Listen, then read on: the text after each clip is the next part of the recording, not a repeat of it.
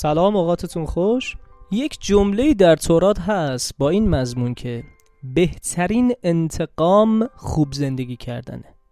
یعنی اگر می‌خوای از کسی از موضوعی از چیزی انتقام بگیری خوب زندگی کن.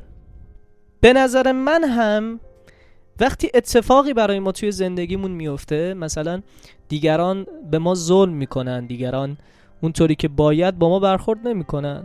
طبق قانون انتظارات که گفتیم نباید از کسی انتظار داشته باشیم ولی ما یکی دو درصدی از دیگران انتظاره رو داریم. یا اتفاقی برای ما میفته و دیگران به ما ظلم می‌کنن. این اتفاقات توی زندگی هر کسی میفته ما میگیم بهترین انتقام خوب زندگی کردنه. شما وقتی خوب زندگی می‌کنی وقتی اونطوری که باید و شاید زندگی می‌کنی خواه ناخواه خبر خوب زندگی کردن شما به گوش اون فردی که روزی در زندگی شما گرهی انداخته مشکلی به وجود آورده می‌رسه. بنابراین ما بیایم این اصل رو توی زندگیمون داشته باشیم. این مورد رو از این من میگم مورد این مورد رو توی زندگیمون داشته باشیم که خوب زندگی کنیم.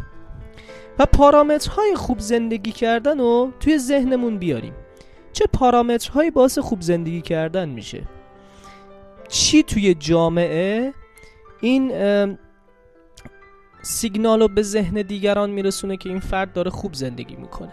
درسته؟ خب یکی از پارامترش اینه که زندگی مادی خوبی داشته باشه در رفاه زندگی کنه. یه پارامترش اینه که انسان اخلاق مداری باشه. یه پارامترش این باشه که انسانی باشه که روی نظم و ترتیب کاراش انجام میده. اینا تو چشم مردم جلوه می‌کنه و گوش به گوش به گوش اون آدمی که باید می‌رسه. این نکته دیگه من اینجا اضافه کنم اونم اینه که اگر به گوش اون آدم هم نرسید ما انتقامه رو گرفتیم. نه حتما نباید منتظر بمونیم که به گوش اون آدم برسه که ما داریم خوب زندگی می‌کنیم. اگر به گوش اون آدم هم نرسید ما انتقامه رو گرفتیم و ناراحت این قضیه نباشیم. پس از این به بعد اگر کسی ما رو ناراحت کرد درسته؟ این کس می‌تونه نزدیکترین فرد به زندگی ما باشه یا می‌تونه دورترین آدم به زندگی ما باشه؟ بالاخره ما رو ناراحت کرده. ما می‌تونیم اینجوری ازش انتقام بگیریم خوب زندگی کنیم. خوب زندگی کردن بهترین انتقامه. شاد و پیروز و موفق باشید.